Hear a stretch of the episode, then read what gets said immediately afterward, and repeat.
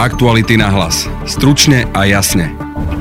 Protesty v Bielorusku proti znovu zvoleniu prezidenta Alexandra Lukašenka pokračujú. V predchádzajúcu nedelu aj túto nedelu sme videli, že dokonca sa nenaplňajú ani také tie prognozy, ktoré si, ktoré si mysleli, že, že Bielorusi ako bude plynúť ten čas a režim nebude ustúpať do svojej pozície, tak budú aj tie demonstrácie slabnúť. Na súčasnú situáciu v krajine sme sa pozreli s reportérkou redakcie Aktuality SK Stanislavou Harkotovou. Lukašenko teraz hrá najmä o čas. Včera sme ho mali možnosť vidieť v takej pomerne netradičnej póze, keď sa obliekol do nepriestrelnej vesty. V ruke držal e, samopal a prichádzal vlastne pozdraviť e, ťažkokladencov, ktorí strážili ten 200 tisícový dav. Vyjednávanie o minimálnej mzde sa skomplikovalo.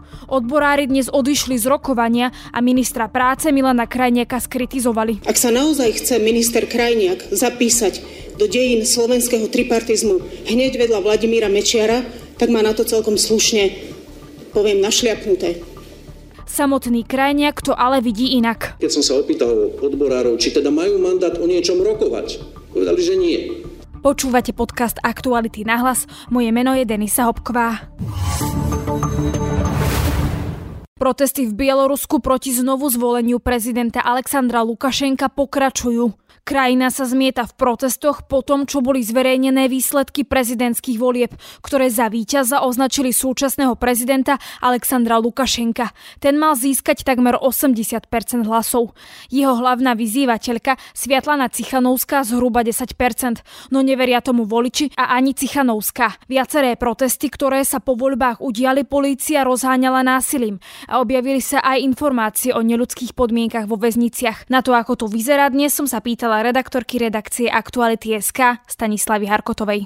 Bielorusku nadalej sledujeme, že Bielorusi vychádzajú masovo do ulic a žiadajú slobodné voľby predchádzajúcu nedelu, aj túto nedelu sme videli, že dokonca sa nenaplňajú ani také tie nejaké prognozy, ktoré si, ktoré si mysleli, že, že Bielorusi, ako bude plynúť ten čas a režim nebude ustúpať do svojej pozície, tak budú aj tie demonstrácie slabnúť, ale mali sme možnosť vidieť teda opäť, že do ulic minimálne v tom Minsku vyšlo 200 tisíc ľudí, predchádzajúcu aj túto nedelu a stále sa demonstruje aj v ďalších bieloruských mestách. Včera zaznamenali menšie niekoľko tisícové demonstrácie až v 55 bieloruských mestách, takže stále teda tí Bielorusi trvajú na tých svojich požiadavkách. Zatiaľ nič nenasvedčuje tomu, že ustupovali zo svojej pozície. Ako to vyzerá s bezpečnostnými zložkami, lebo keď boli tie protesty na začiatku, hneď po voľbách, tak naozaj tam boli agresívne zásahy polície. Je to stále také, že zasahujú voči demonstrantom, alebo je to už pokojnejšie? Demonstrácie sú o mnoho pokojnejšie. Už nie sme svedkami toho, čo sa dialo najmä krátko po voľbách, keď e, naozaj policia zasahovala veľmi násilným spôsobom a teraz už e, podľa môjho názoru režim e, si e, uvedomil, že tak e, násilne zasahovať e, voči demonstrantom, ako sme to videli krátko po voľbách, si už nemôžu dovoliť, pretože to vyvolávalo v tej spoločnosti ešte väčší odpor. Čo teda je teraz s Aleksandrom Lukašenkom, lebo teda má 200 tisíc, približne 200 tisíc ľudí v uliciach, ktorí žiadajú jeho odchod a nové voľby? Lukašenko minulý týždeň spustil vojenské manévre na západe krajiny, pretože hovorí o nejakých vonkajších hrozbách Údajne sa má teda k hranici Bieloruska blížiť na to, čo na to pochopiteľne vylúčuje. Armáda je vlastne v bojovej pohotovosti. Včera sme ho mali možnosť vidieť v takej pomerne netradičnej póze, keď sa obliekol do nepriestrelnej vesty a v ruke držal samopal a prichádzal vlastne pozdraviť e, ťažkokladencov, ktorí strážili ten 200 tisícový dav za ostnatým plotom. Alexander Lukašenko sa ako keby stavia do tej pozície toho silového prezidenta, ktorý má všetko vo svojich rukách, ktorý má na svojej strane armádu, ozbrojené zložky štátu a je pripravený v prípade potreby zasahovať. Toto je dnes vlastne e, Alexander Lukašenko, ktorý podľa mňa musí cítiť veľký tlak, e, pretože možno sa na začiatku čakalo, že tie protesty budú slabnúť. E, on to možno čakal, ale zatiaľ sa tak nedieje. Tí Bielorusi stále trvajú na tých svojich požiadavkách. On sa teda e, uchyluje k takýmto zvláštnym teda manévrom a ukazuje najmä tú svoju silu. Ale teda na čo vlastne čaká, alebo ako, ako to môže dopadnúť, ak teda aj si spomínala, že tie bezpečnostné zložky nezasahujú už voči demonstrantom, uh-huh. tak ako to bolo predtým, keď sa vlastne aj hovorilo o tom, že, že čím možno že väčší nátlak na nich, tak menej ich príde do ulic. Zároveň ale Lukašenko teda sa nechce zdať svoje pozície a teda naďalej chce ostať prezidentom a zároveň dáv ľudí žiada, aby odstúpil. Má to vôbec nejaký výsledok, že čo môžeme čakať, čo sa stane, alebo ako to môže dopadnúť? Ja si myslím, že Lukašenko teraz hrá najmä o čas. On uh, síce na začiatku uh, tvrdil, keď teda už naozaj vznikol ten tlak, aby, aby, sa, aby teda zaujal pozíciu, že čo v prípade nových volieb, ktoré požaduje opozícia, tak uh, on najskôr teda hovoril, že, že teda to v žiadnom prípade on nedovolí, aby, aby sa niečo také uskutočnilo, pretože voľby sa uskutočnili podľa pravidiel a on v nich získal 80%, ale neskôr už trošku robil krok späť. E, videli sme napríklad video, kde v rozhovore s jedným zo štrajkúcich robotníkov hovoril o tom, že teda pokiaľ by boli nové voľby, čo vlastne ako keby už aj e, pripúšťal, že toto by mohlo byť e, v hre, tak potom e, nová ústava, referendum. Čiže toto e, skôr nasvedčuje o tom, že, že on to môže hrať na to, že áno a ak by sa jedného dňa mali uskutočniť nejaké nové voľby, tak najprv musíme urobiť niekoľko krokov k tomu a ono to skôr vyzerá, vyzerá tak, že že naťahuje čas. Aby, aby sa možno že aj unavili tí demonstranti, aby nepokračovali, alebo čo? Lebo to je teraz ano. také... Mhm. A ešte vlastne Lukašenko sa vyjadril, že ľudia z fabrík, ktorí teda budú protestovať, demonstrovať, nebudú chcieť ísť do práce, tak ani nemajú chodiť, že v podstate ich prepustia, akože takto nejak parafrázujem, ako to teda zaznelo. Čo to znamená, že, že ako keby, ak by sa napríklad pridali tieto fabriky a podniky e, veľké v, z tej krajiny, tak by v podstate to malo väčší výtlak, väč, väčšiu šancu, aby sa to niekde posunulo a aby vlastne ten tlak na Lukašenka bol o to vyšší, že by možno mohlo dojsť aj k novým voľbám, alebo, alebo prečo takéto veci hovorí? Áno, on sa práve snaží vytvoriť tlak na tých pracujúcich, pretože si uvedomuje, že toto je kľúčový element, ktorý môže rozhodnúť o tom, či sa udrží alebo neudrží pri, e, pri moci. Preto im kvázi dáva najavo, že sú nahraditeľní, lenže tam potom vidíte aj taký ten rozmer, že tie podniky nepoľavujú v tých svojich štrajkoch. Viac a viac ľudí sa pridáva k týmto uh, protestujúcim a sú také rôzne zaujímavé momenty toho celého, pretože naozaj tam tých, tých odkazov na Margo uh, tých pracujúcich je veľmi veľa. Ja som zachytila takú zaujímavosť, keď uh, Lukašenko odkazoval vlastne baníkom, že ich nahradia vlastne ukrajinskí baníci a potom prišiel odkaz z Ukrajiny, keď vlastne šéf toho odborového zväzu uh, baníkov Ukrajiny povedal, že oni teda v žiadnom prípade nie sú štrajkokazy a uh, tí ukrajinskí baníci vyjadrili vlastne e, solidaritu všetkým Bielorusom. Iný moment, e, tiež možno zaujímavý pre nás novinárov, bol, keď do štrajku vstúpili zamestnanci štátnej televízie a, a rozhlasu, tak Lukašenko pred pár dňami to ináč priznal, že on požiadal Rusov o pomoc, aby mu vlastne poslali do Bieloruska dve, tri skupiny ruských novinárov a už sa objavovali také všelijaké správy o tom, že do Bieloruska by mohli prísť novinári, eh, ktorí kedysi pra- pracovali pre uh, stanicu EP, eh, Russia Today a rôzni freelanceri. Čo sa teraz deje vlastne so Sviatlanou Cichanovskou? Ona teda bola jeho vyzývateľka, ale v podstate ona tvrdí, že víťazkou je ona, ale vieme, že teda odišla do Litvy, na chvíľu sa ako keby tak neukazovala. Čo sa s ňou deje teraz? Cichanovská naďalej zostáva v Litve, tvrdí, že tam zostane dovtedy, pokiaľ to nebude v Bielorusku pre ňu bezpečné. Teraz ju vidíme už v takej možno aktívnejšej e, forme, pretože veľmi aktívne sa teda angažuje najmä v tom mediálnom priestore, rozdáva rozhovory, mala svoju prvú veľkú tlačovú konferenciu, e, kde boli štáby proste zo, z celého sveta.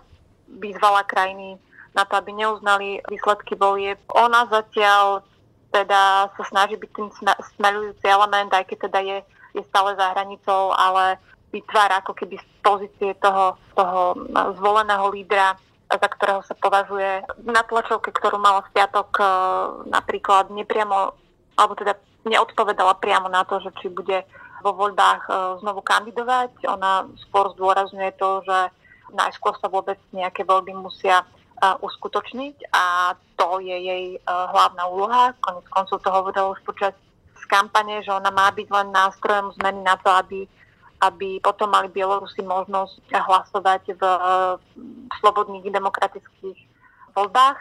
Tá tlačovka mala viacero takých zaujímavých momentov, spomeniem, keď sa aj britský novinár spýtal na to, že akej hrozbe čelila e, ona a jej aj rodina od chvíle, keď sa pustila do tej svojej misie, tak Cichanovská sa odpovedi úplne vyhla a povedala, že toto je otázka, ktoré, e, o ktorej zatiaľ nemôže, e, nemôže hovoriť. Novinári sa aj pýtali aj na tom, že či sa napríklad už s ňou spojil Kremeľ alebo Vladimír Putin, tak to tiež odpovedala, že zatiaľ sa s ňou nikto z Ruska vlastne, alebo teda z Kremľa nespojil. Ja som čítala, že už ani v uliciach ne, nevolajú jej meno alebo nevolajú po Cichanovskej, ale len po slobodných voľbách. Toto, že ak sa jej opýtajú novinári, že či by kandidovala a ona sa nejasne vyjadri, aký je to odkaz alebo ako to môžu vnímať samotní demonstranti.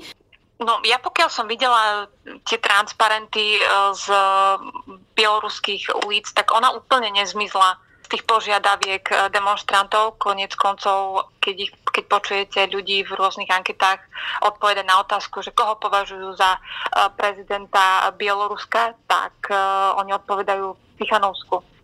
Čiže ona stále ako keby pre nich zostáva takým symbolom tej zmeny na poste prezidenta. Mnohí rozumejú tomu, že prečo vlastne odišla z toho Bieloruska a nemyslím si, že by ju teraz nejak úplne že odpisovali, že zradila ten elektorát. Oni, tí Bielorusi, ktorí za ňu hlasovali, si boli vedomi toho, že, že môžu byť, prísť problémy a do ulic vychádzajú bez ohľadu na to, že či je to za Cichanovsku alebo teda za tú slobodu proti násiliu. A tí Bielorusi, um, vidíme ich teda v uliciach s tými bielo-červenými vlajkami ale vidíme ich aj s tými štátnymi červeno-zelenými, pretože oni sa snažia teraz ako keby poukazovať na to, že ten národ je, je spojený. Že tam sa vlastne nedemonstruje, že, že to sú nejaké dva opozičné tábory, ale oni ako keby vyjadrujú tú, e, tú snahu o, o, o to, aby tá krajina išla e, že spolu, e, jednotná dopredu za nejaké svoje ciele, ktoré, ktoré by mali potom ako keby učiť tie, tie, tie slobodné nasledujúce demokratické voľby, ak sa teda uskutočne. Za akých podmienok by sa vôbec mohli uskutočniť, alebo kedy? Keby teda Lukašenko jedine povedal, že dobre, teda uskutočnia sa, ale ak sa tak nestane, je vôbec nejaká šanca, že by sa uskutočnili, ak s tým nebude Lukašenko súhlasiť? Tie voľby sa uskutočnia vtedy, ak sa naozaj Aleksandr Lukašenko dostane do tej pozície, že už nebude mať možno na výber, alebo aj on sám si zráta, že, že bude pre ňoho lepšie, ak sa tie voľby spravia. Teraz vlastne v Bielorusku pred pár dňami vlastne vznikla tzv. koordinačná rada.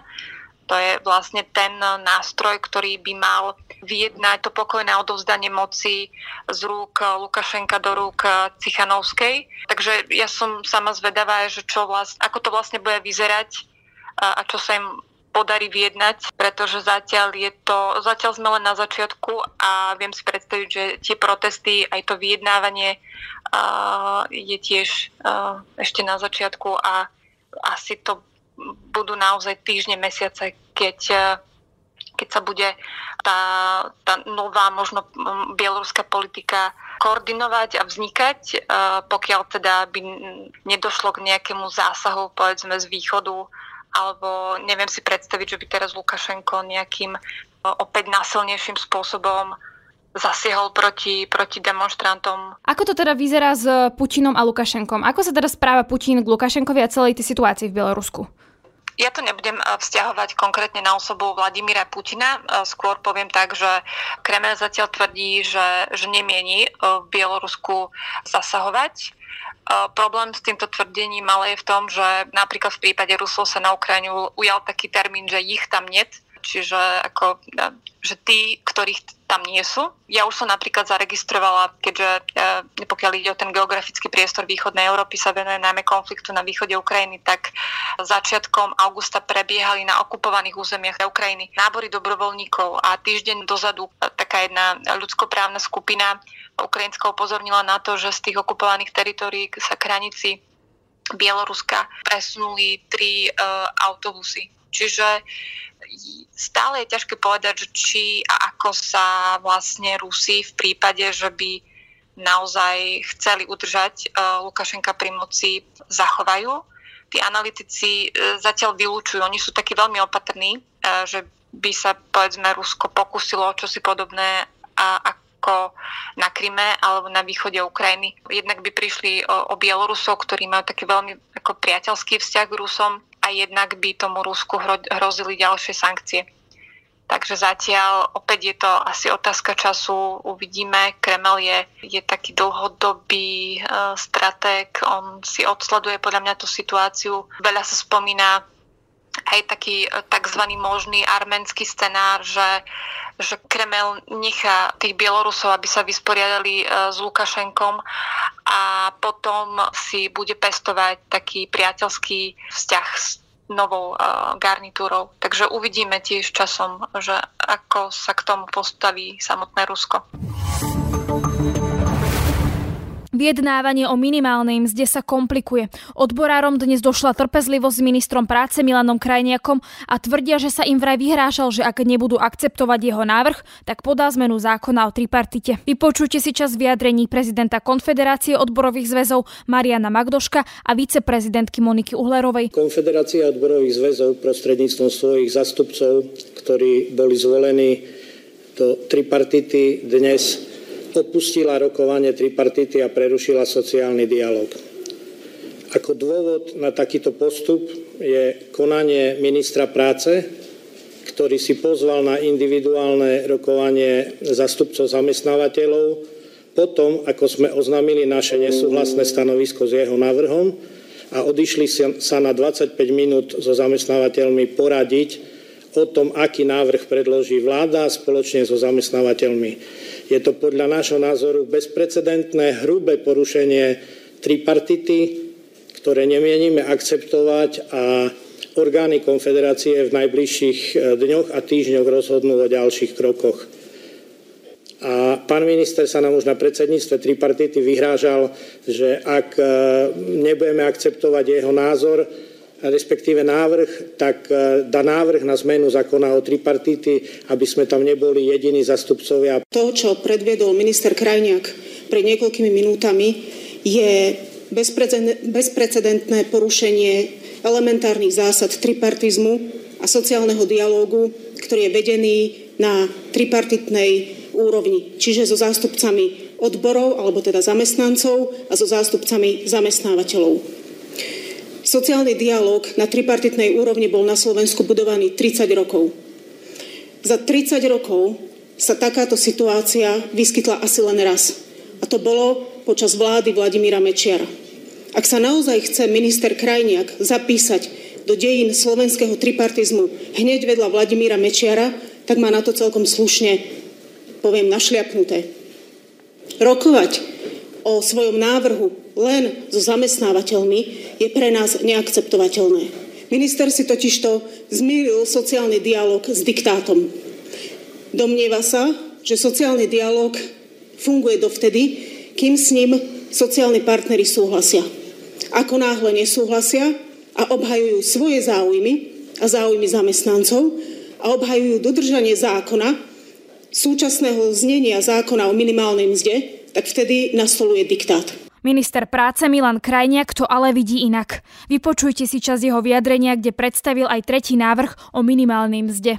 To, čo považujem za neprimerané z hľadiska požiadaviek e, odborárskych funkcionárov, považujem to, že v čase najhoršej krízy slovenskej ekonomiky od druhej svetovej vojny takýto rapidný nárast nárokov pre všetkých zamestnávateľov na zvyšovanie minimálnej mzdy ako aj príplatkov by bol taký, že by zobral vlastne zo slovenskej ekonomiky skoro celú sumu, ktorú sme doteraz zamestnancom prostredníctvom tej prvej pomoci poskytli. Čiže tie peniaze, ktoré sme poskytovali ako podporu malým, stredným aj veľkým podnikateľom a zamestnávateľom pri ekonomickej kríze, tak vlastne te, takýto nárast a takéto požiadavky by spôsobili, že, že v zásade by sme to od nich zobrali a nezostalo by nám mzdy bežných zamestnancov a zamestnávateľi, aby s veľkou pravdepodobnosťou museli prepúšťať.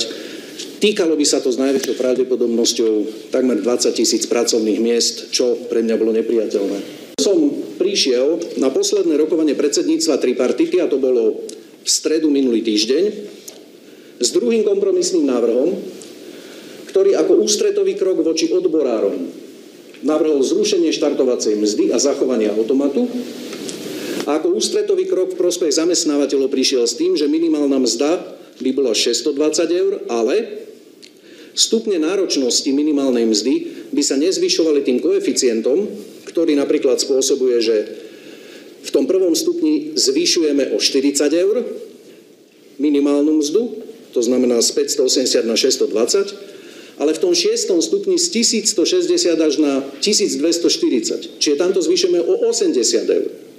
Tomu zamestnancovi, ktorý má vyšší plat, e, by sme zvýšením minimálnej mzdy zvýšili dvojnásobne viac mzdu ako tomu, kto mal iba 580. Preto môj návrh spočíval v tom, že tie stupne náročnosti práce budú zvyšované o paušal 40 eur. Tak ako je 580 a 620, tak každý stupeň bude zvýšený o 40 eur.